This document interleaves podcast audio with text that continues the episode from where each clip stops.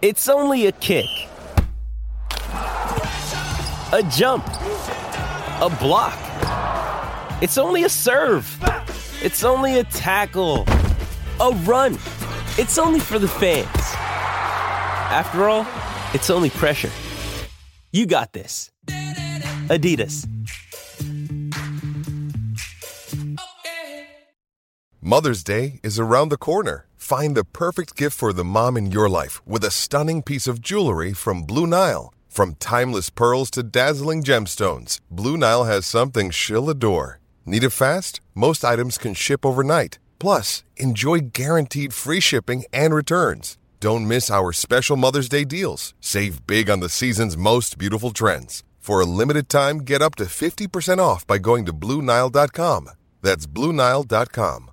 Another day is here, and you're ready for it. What to wear? Check. Breakfast, lunch, and dinner? Check. Planning for what's next and how to save for it? That's where Bank of America can help.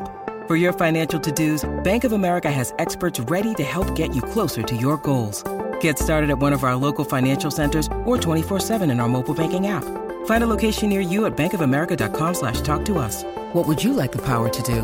Mobile banking requires downloading the app and is only available for select devices. Message and data rates may apply. Bank of America and a member FDIC. Football Social Daily. Premier League updates.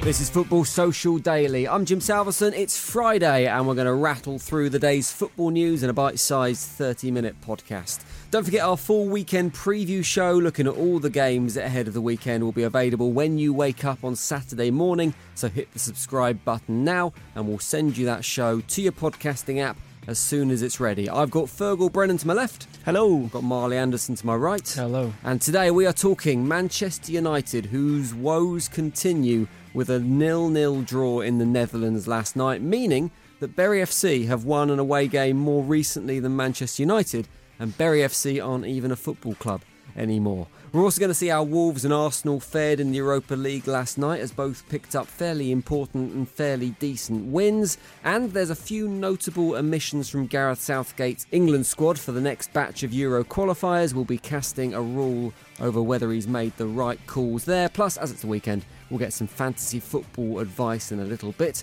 from our surprisingly reliable fantasy football expert, Kieran. That is on the way shortly. So, let's start where we have to start, and that is with Manchester United. 10 games away from home without a win. The last victory away from home was that game against PSG that eventually got Ole Gunnar Solskjaer the Manchester United job full time. Since then, it's kind of gone to pot. Last night it was a nil-nil draw on a plastic pitch away at AZ Alkmaar, and we got Webby from Full Time Devils and Super United fan on the phone to have a chat with us about it. Hey, Webby. James. So, give us your overview last night before we go into the issues. How are you feeling about Manchester United as a club and that particular result last night at the moment? As a club, James, you know, it's it's you don't have to have too much sense. You know that it's rotten from top to bottom, from the owners to the people who made the decisions. But we all knew it was going to be like that. You know, obviously you've got to just bear with it. Obviously, after the Chelsea game, people were bouncing around. But if you look at Chelsea at the bar three times, you know, it could be a different story at half time, and people were getting very giddy.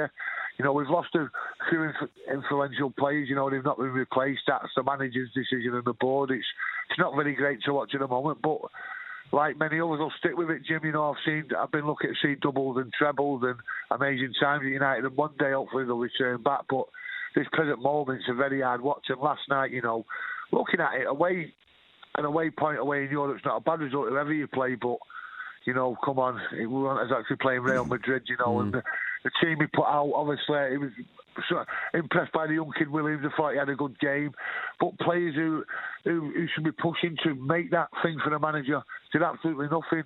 Talking Matic, Fred, you know, Rashford comes on and the free kick sums him up, Jim, and you look at Lingard coming on with his gloves and thinking, Christ, is it December? You know, is it that cold out there? And I see some in there then with no tops. Mean, you know, it's not it's not great watching at the, at the moment, but we'll stick with it, lads. I mean, that's it. There is a lot of talk, as there has been, about Ed Woodward and the board and the owners and all this kind of thing, and the blame being positioned there. But is it actually time to start looking at Solskjaer as the manager and go, well, you've got to take some responsibility because even if the investment hasn't been made in the club, even if there are these injuries, you should be doing better against teams like this. I mean, you didn't have a shot on target during the entire game. You're in 10th in the Premier League. That isn't all to do with the upper echelons of the club. That is to do with the playing staff and the way that those playing staff are managed. Yeah, no, you spot on, Jim. I said all along. I think the decision to appoint a new manager should have been done at the end of the season when you could have looked at everything. Obviously, United jumped the gun. Obviously, with a great victory over in Paris, in Paris, which no one gave us a chance, you know. And they made that decision I put in the manager. No disrespect to Solskjaer, I loved him as a player. You know what I mean? He, he brought me one of the best nights of my life, but Christ, he's won a Norwegian pub, pub league and uh, got Cardiff relegated, so he wasn't a man for me. But we've got to stick with him until the club make that point where they are going to change the manager, which I don't like, you know, Jim. If you look at our record pre Ferguson, we didn't have too many managers, and we've had that many since. I think we've had more from the start of our history since we've had since Ferguson left on the other side. And it's not what you want, but unfortunately, I don't think Ollie's a man, you know, and he's, like he's saying, he's a great hero of mine and brought me the best night, one of the best nights of my life. But some strange decisions made by the club. Obviously, the worst mm. one was you didn't have to be as a Rockets specialist to know that Lukaku was leaving and not to get a replacement in a goal scorer. You know, it was criminal. You know, the one thing you need in this league is someone to put these stuffy goals away to score you those 20 odd goals a season. At the moment, we've got no one near it at the club, and it's. I feel sorry for the likes of Mason Greenwood, who going to be brought under that pressure when he should have been coming in, say, the Rochdale game and not seen again, yeah. probably till the next round of the cup. But he's got to be involved in the squad every week because French Tony doesn't quite fancy at the moment. I don't know what's the matter with him. I think he's had his leg cut off. you know, he's not been seen for months. You say you're so going to you say you're going to stick with Solskjaer until the club make that decision, until they make that choice to get rid of him and get someone else in. When do you reckon that's going to be now? It's an hard one, Jim. You know, if you look at our next, I think our next six fixtures, five of the away from home. So you know, with some tough games, you know, you've got we've got Liverpool coming up at home, which obviously I don't like to say, but they are playing well. Uh, obviously got Newcastle on Sunday. You know, we we got Norwich away, which you know we've proved when they played City is going to be a very difficult game, but we just got to stick together, Jim. You know, it's. Mm. I'll never boo the manager, even if I didn't like him. I wasn't too impressed with the appointment of David Moyes, but I backed him till the day he went. You know, and I'll back anybody at that club, whether the ball boy, manager, making the teas, but it's not very good watching at the moment, mate. It's very hard. And if you look at the statistics this year, apart from the Chelsea home game, not playing eight goals a game, you know, it's it's very, very poor. But we'll, we'll stick with it, mate, and see what happens. Webby, top man. Chin up, mate. nice one. Nice to speak to you. Cheers for that. It's Webby from Full Time Devils, the United fan channel, and an Uber United fan. Been through thick and thin and it's pretty thin at Old Trafford at the moment. What did you boys make of the game last night, and particularly Solskjaer's comments after it? I thought were really interesting because he blamed a penalty for not getting the win. Mm. I'm not sure they should have been relying on that kind of call to get the win in the first place. But then he said he was pleased with the result.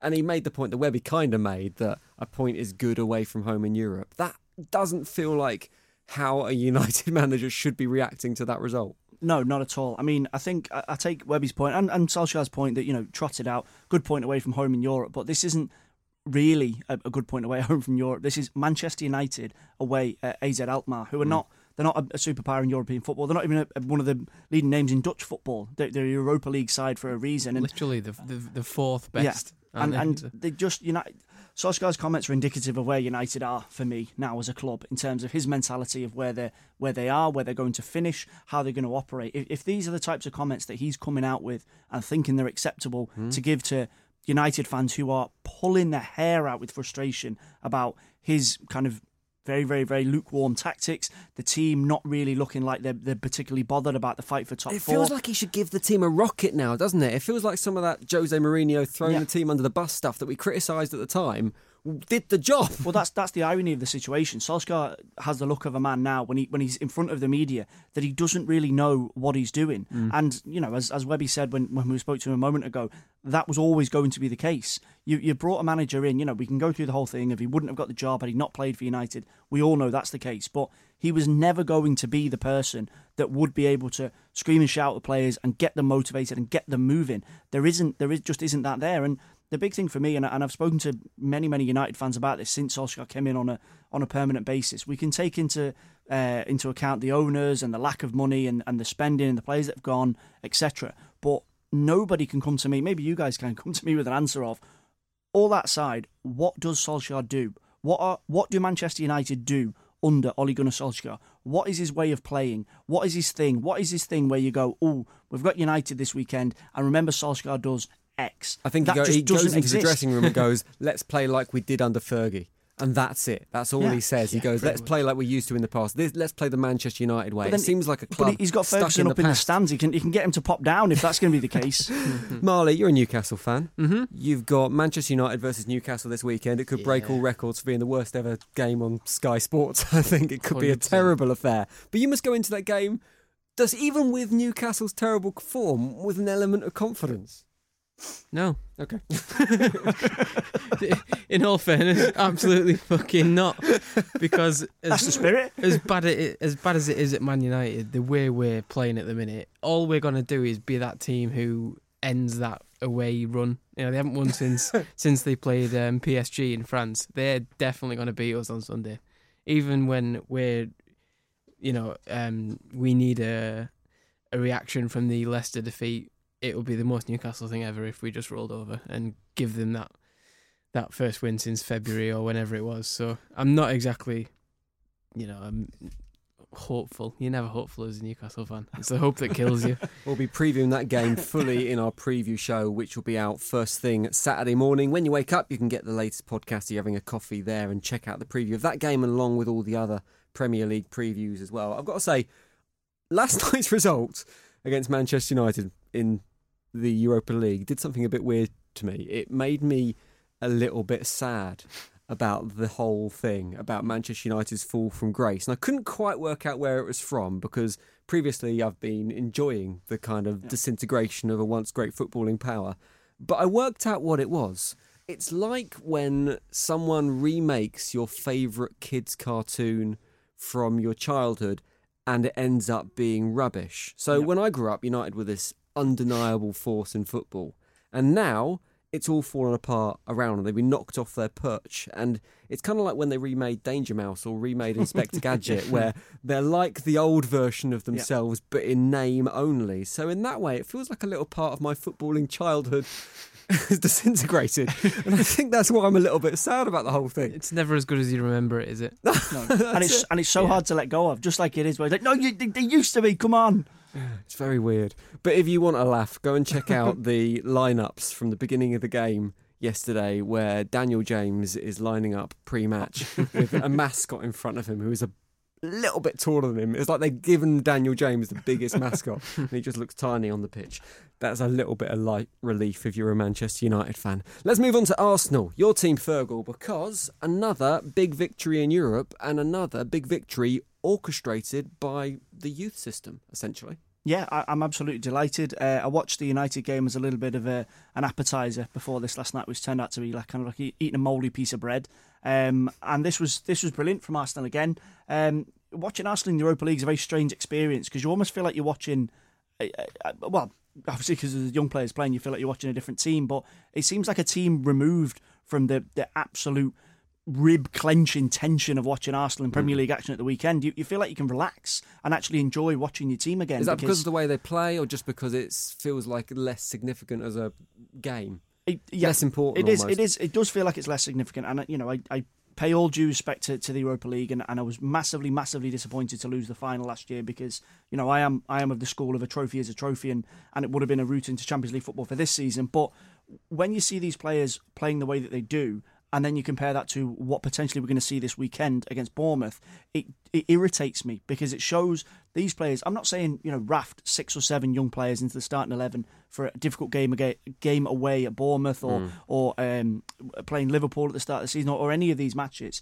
But these players are are, are demonstrating their ability. Martinelli is probably the, the name that jumps out at everybody. Scored against Frankfurt last uh, two weeks ago, sorry, and scored two last night against Standard Liège. So Being described as the next Ronaldo. I don't know which Ronaldo they're talking about, whether they're talking about Cristiano or the real Ronaldo, but Uh, we have to wait and see. It could just be Ron Aldo. It could be, it could be anyone at this stage, and, and, and I hate I hate those types of things because you never know what it what it can be. What I really like about him is uh, consistency of exactly the same type of goal where he gets it, he kind of crunches low into the ground, runs, and then just bends it into the top corner. If he can just continue doing that for the next fifteen years, that would be fantastic.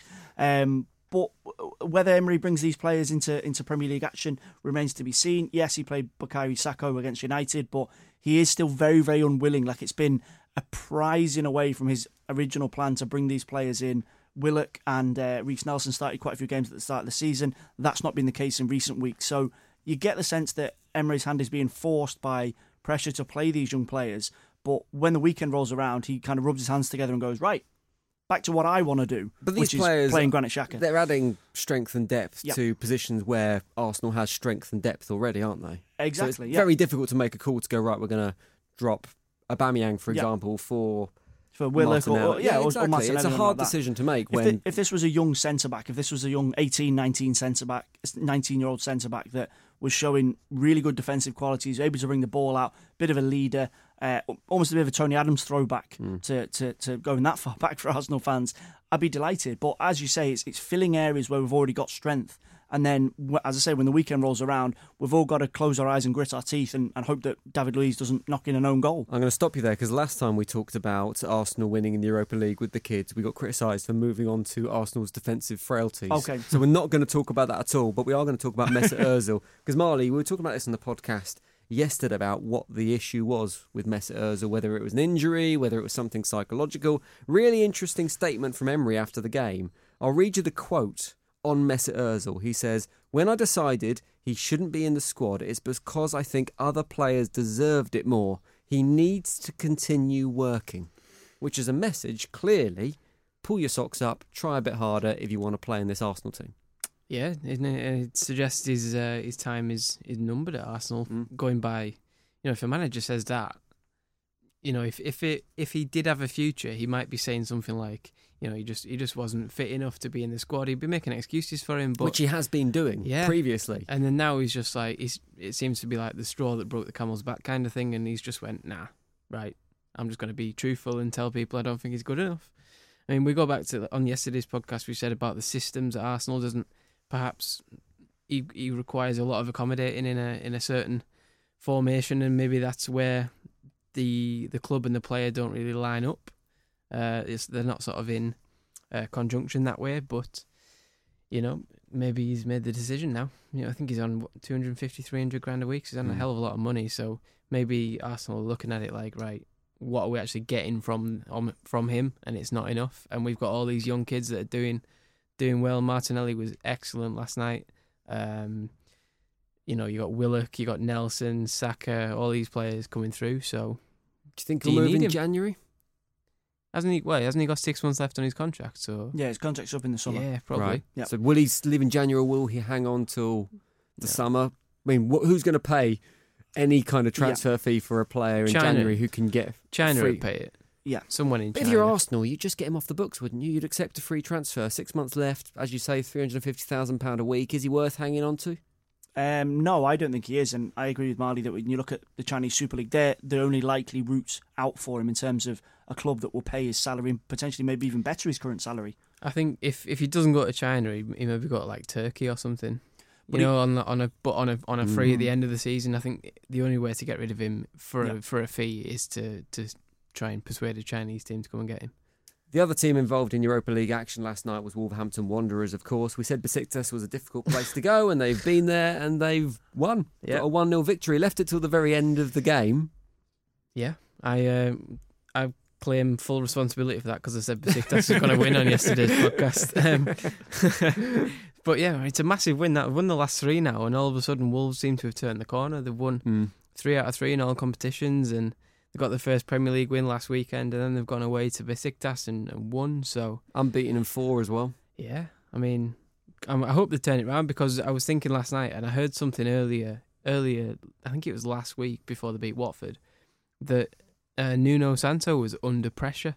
It's like how the how is he under pressure? He got you from the Championship to the bloody Europa Mm. League in the space of a couple of years, and then people were like, "Oh, he's under pressure." He seems so important. That would have been the most ridiculous as thing ever. Yeah, It seems He- to have built it Yeah. from the ground up pretty Yeah. much and had this little Portuguese revolution yeah, in the Midlands. They've gone in and with a, a sort of strange strategy of using, I think it's George Mendes's um, clients from around the world, getting all the best Portuguese players, got getting a Portuguese manager, and then talking about sacking him. And I was like, Jesus Christ! I hope they turn this around because that would be ridiculous if Mm. he, if someone like him went before all the other managers that are genuinely under pressure because they're not good enough.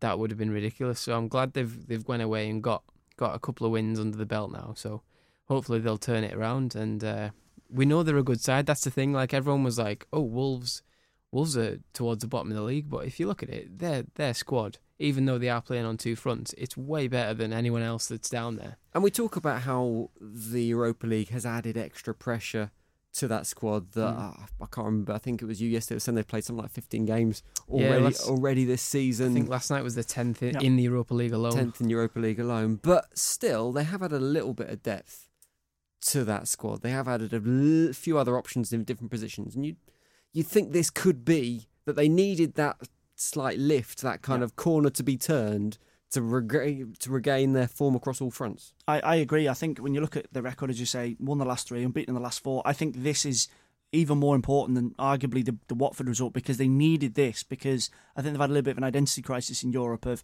are we able to do it? Can we do it? We need it. You know, this is this is a huge result. You know, we're talking about Wolves who haven't been in European competition I think since the 60s, going away to Besiktas who are normally a Champions League side and winning in a notoriously hostile environment. It's, it's an absolutely massive result for them. Um, and I take the point about strengthening and, and bringing players into to kind of beef up in positions. But it's something I mentioned before. I think one thing that they've found hard is because they play a very specific system, because they play a 3 5 2, and, and players have to play quite specialised roles, it's taken that bit of time for players that have come in to realise that they're going to be playing in a position that was different to their previous club. But I, I really like Santo. I, I like Wolves. I really like the way they play, and, and I do genuinely hope, as you say, this is a bit of a corner turn because they deserve to be higher up the table based on the players they've got and- and based on the way they try and go about things. First win in European competition for 39 years. Well, there you go. That was major European competition anyway. And the last thing they want is to play Manchester City at the weekend. That is exactly what is happening. Right, we're going to be back in a minute on Football Social Daily. We're going to talk about Gareth Southgate's England selections and we're going to take a look at your fantasy football teams ahead of the weekend. We'll do that in a minute.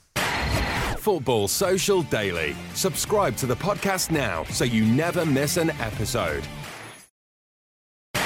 Football Social Daily. Premier League updates. Welcome back to Football Social Daily. Let's talk England because yesterday Gareth Southgate announced his England squad for the next batch of Euro 2020 qualifier. Are we saying 2020 or are we saying 2020? 2020. I've not quite got a grip on this yet. 20 Euro 2020 qualifiers. There we go. Away to the Czech Republic and Bulgaria. Those games will be. Dele Alli and Jesse Lingard were the two notable absentees. Any surprises for either of them missing out? The youthful Jesse Lingard, England's future in Peter midfield. Pan. I think it's a surprise that Lingard's been left out purely because we've always Well, he's been injured now as well. Yeah. he wasn't. He wasn't injured before the Yeah. squad was announced. He is now. It's a surprise that he's left out because we've all just got used to every England squad coming out and then all going, "What the fuck is Jesse Lingard still Mm. doing there?" Because he offers literally nothing to any team he's in. Like he had another average game last night. He missed a, he went close with a chance in the uh, in the second half, but and then he pulled his hamstring. So it's a blessing in disguise. It's something for him to say, "Oh, well, I couldn't have been in this squad." Mm. And he would, he probably would have pulled out anyway because everyone does, don't they? The, one, the ones who just can't be asked playing because they know they're not going to get a game, they'll all pull out after the weekend's games. I quite like it. I like the fact that Southgate has got rid of Lingard. Mhm. He's got rid of Dele Alli because for years we've said that England players are getting in on reputation ahead of form. Mhm. And here we've got two players who are terribly out of form, who you would, as you say, would expect to see in that England squad, Mm-hmm. but they're not getting a game. And I think that's a real positive thing for Southgate. It's a real statement of intent as to how that England team will be picked going forward. I agree, and, Yeah. and Southgate's consistently demonstrated in, in his squad selection and in, and his starting team selection that he isn't going to operate like England managers of the past have done, as as you say, of playing players because of who Mm. they are or who they play for. And and I would agree with with regards to, to what Marley said about Lingard that we all just expect. We we almost don't even look when an England squad gets announced. It's like you know, 23 players plus Jesse Lingard, etc. But um, the bigger concern for if, for for England fans who, who are listening to this podcast is Dele Alli because the thing with Lingard is I don't think Lingard is ever going to be the player that some Manchester United fans think he is or can be. Whereas Alli has shown on a much more consistent level for Spurs and for England that he is a good few other um, rungs up the ladder from Lingard. Um, it's a very strange situation with Alli. He's had his injury problems at the start of the season, but so much about him, and you know, you, you try to take stories that you hear from the club with a with a pinch of salt, but he does look a, a shadow of himself. His body language when he's on the pitch, he looks he looks way more coy. When that's definitely not something you'd It's accuse something Dele you could Alli of say being. about so many Spurs players at the moment, doesn't it? It but he, seems he to be and a he seems to be right at football the club. heart of that. Yeah. He really does. Yeah, I think Alli, like on top form, is still a, a quality player, like Yeah. uh, like Fergal said, but he's just not. He's just not in the best place at the minute, so it Mm. makes sense for him not to be in the squad, especially when you got players like James Maddison just pulling up roots at at Leicester and playing out of his skin. Mm. I don't think there's any England fan listening to this podcast or around the world who would genuinely say that James Maddison doesn't deserve Mm. uh, a place in that sort of first 15, either the first 11 or the first four subs that you go to. What I was going to say You know what I actually, mean? one of my questions was he's not got on the pitch. was from this selection of England players that Southgate has picked. Who would you like to see given a chance? Who would you like to see getting a starting berth? For you, would that be James Maddison? Yeah, and if, so, uh, where does he play in this England setup? Because that's what confuses me. on on the on the formation? Let's uh, let's assume we're playing four three three. You got Mm. your back four, whoever's in that. Defensive midfielders probably probably Declan Rice the way things are going at the minute, and then you have your two centre midfielders. One of them for me is Maddison. The other one's probably Henderson. And then you got the front three of Sancho, Sterling, and Kane. But we said And they'll day, tear anyone apart. does Maddison have the legs to play in that central midfield role? Because he seems to play more of a Well- number 10 for Leicester. But this this year he's been Leicester have changed their system, so they're playing uh, four three three, similar to to what England are playing. So even though I do think he's better as a number ten, he's been playing for eight games now as a as a centre midfielder in a three. So he has to have the legs, and I think someone like Brendan Rodgers wouldn't have s- changed that system if he didn't think Maddison could play there. Mm. And he started um, started producing. He scored that great goal uh, the other week against. Uh, oh, who was it when he slammed it in Tottenham. from yeah Tottenham. Tottenham, we got the winner. Yeah, he smacked it in the bottom corner, and that got it from a sort of deeper position and linked up with his other midfielders. Yeah, Tielemans, I think, set him up or Choudhury. Um, and he's just he's growing into that role now, so that can only be good for England because you know he can play number ten because he has done for his whole Mm. career. Now he's all he can be an eight as well. The other absentee that's notable would probably be Kyle Walker, who was left out of the last squad as well. And we kind of all assumed last time he was left out that it was to give him a bit of a rest. He'd played a lot of football. Southgate was being considerate to hmm. his club commitments. Now, it's weird. it's weird that he's Yeah. been left out for a second lot of games. Does Southgate just think there's better options than Kyle Walker? I think he does. I think when you look at the World Cup, he was happy to utilise him on the right of a back three because he was the most competent at playing as almost an auxiliary mm. centre back. Whereas now Southgate has returned to a, a back four, which is a more traditional role for for a right back to play in, and and he does for for my mind he does value Trent Alexander Arnold and Kieran Trippier, particularly Trippier. Trippier's it's a strange one because he, he rotates between the three of them, but Trippier appears to be the one that's at the forefront of his mind in terms of the last couple of qualifiers Trippier has started. So, in terms of Walker, it is a very strange one. I, I would just say for, for experience to have him involved to have him involved with the squad would be a good idea. But I agree with you, Jim. It's it's strange that he's being left out. It's strange that at the critical part of qualification, this is the penultimate round of games for England, that he's being left out, and hmm. and it says to me that maybe Southgate has made his mind up on him, that he is looking to towards the future a bit more. Why bring Kyle Walker in if he's going to be third choice right back? Do you need three right backs to play play two qualifying games? So it's a very interesting one, but it, it, it does smack to me that Southgate has, has made a bit of a decision. Yeah, I think um, I was reading on uh, social media yesterday that Kyle Walker thinks his career, his England career is done now. He believes that that's it because of how he's, you know, he's been left out. And England have got four sort of right backs. They've got Trent, Walker, Trippier, and Wan-Bissaka. And Wan-Bissaka's obviously ill, uh, Yeah. so he's not in the squad. And then you think those, you know, particularly Trent and Wan-Bissaka are, are the young ones. Trippier's the they more, feel like the future, don't they? They Yeah. feel like who's they're going to have that role for the next five, ten years. Yeah, I think the most solid fullbacks in out of those four are Walker and Trippier still. Yeah. However, because they've got both sides to the game. But for example, if you're going to pick a squad, Wan-Bissaka's the best defensive right back you've got, and Trent's the the best attacking right back you've got. So Mm. depending on who you're playing, Mm. you you you pick your your system like that. So if you're playing France and they've got you know Griezmann playing on the left, you probably play Wan-Bissaka to to try and contain him. We don't play Trent because he's a bit suspect defensively. But you can't pick four right backs in a squad because Mm. that's wasting positions. So um, as well with Walker, he can't.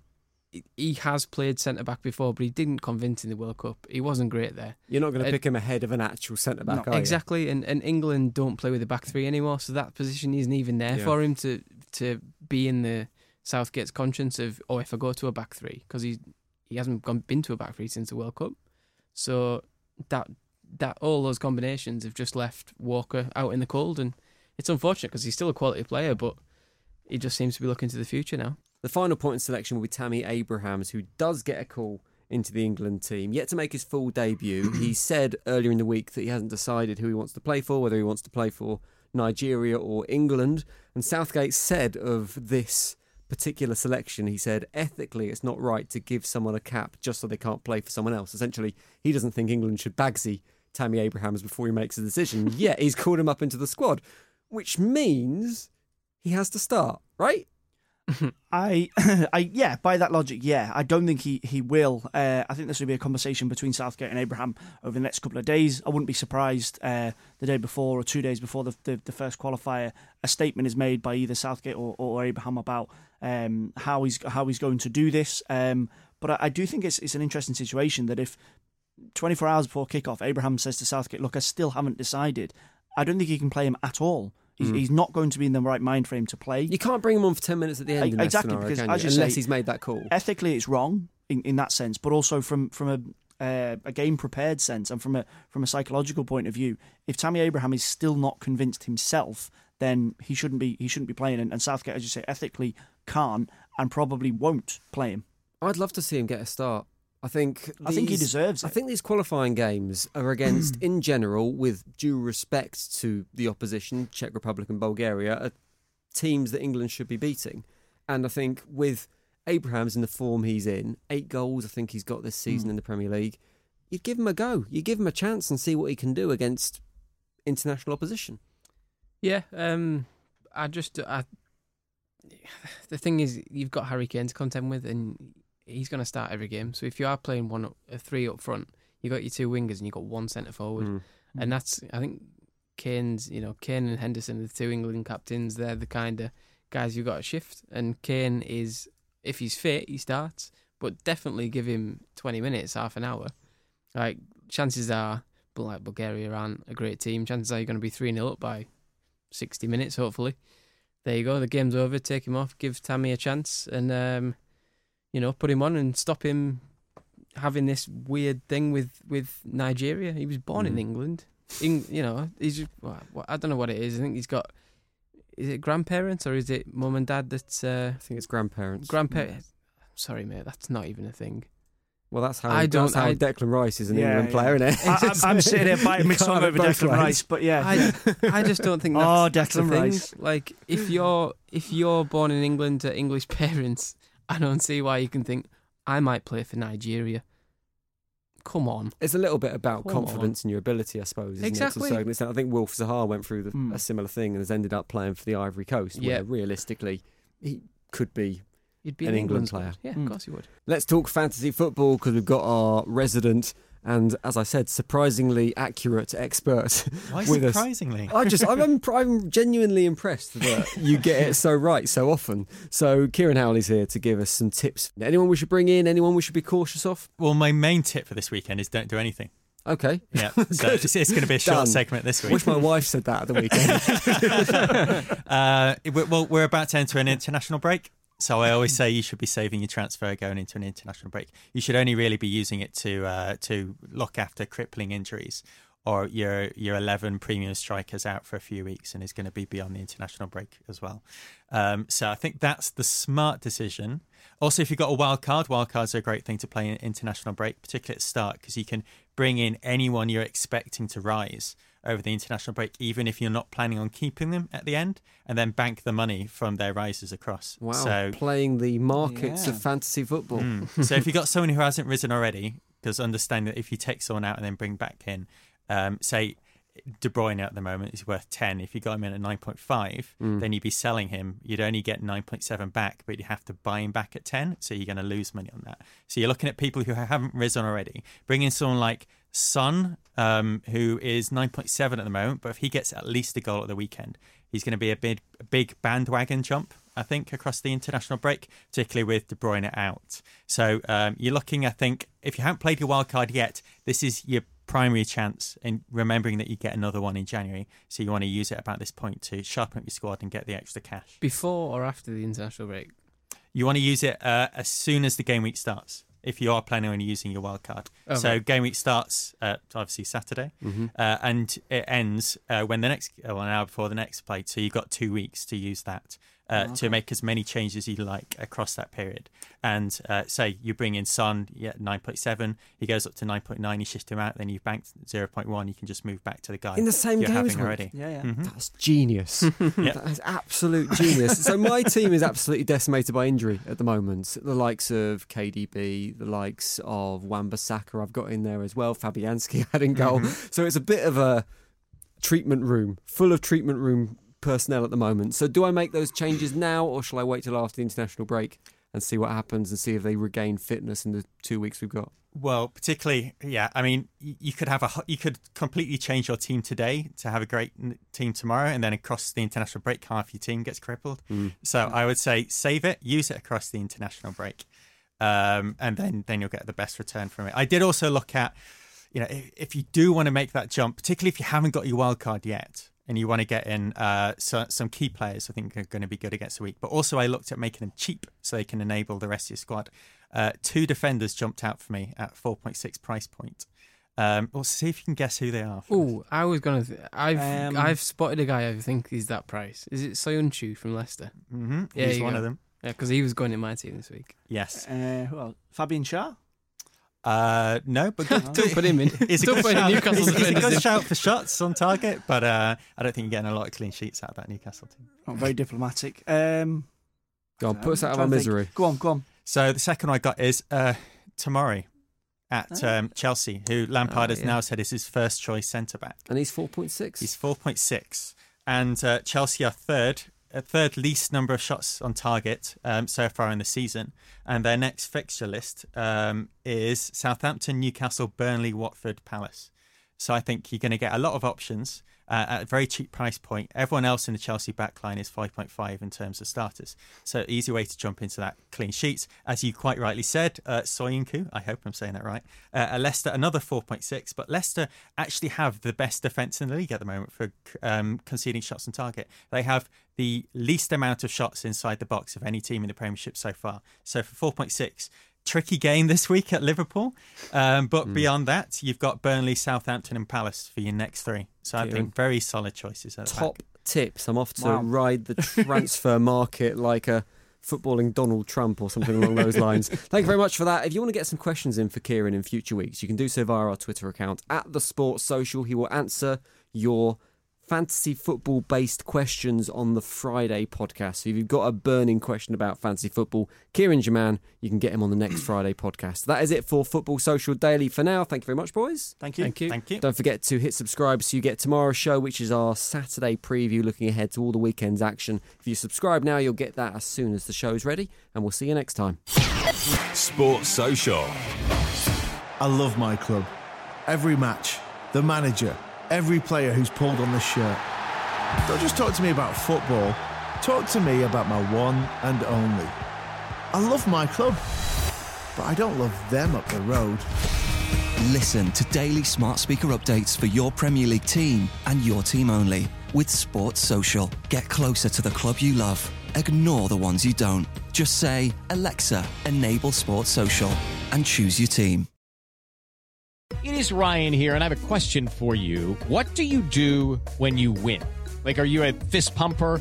A woohooer, a hand clapper, a high fiver. I kind of like the high five, but if you want to hone in on those winning moves, check out Chumba Casino. At ChumbaCasino.com, choose from hundreds of social casino style games for your chance to redeem serious cash prizes. There are new game releases weekly, plus free daily bonuses. So don't wait. Start having the most fun ever at ChumbaCasino.com. No purchase necessary. VGW. Void were prohibited by law. See terms and conditions. 18 plus.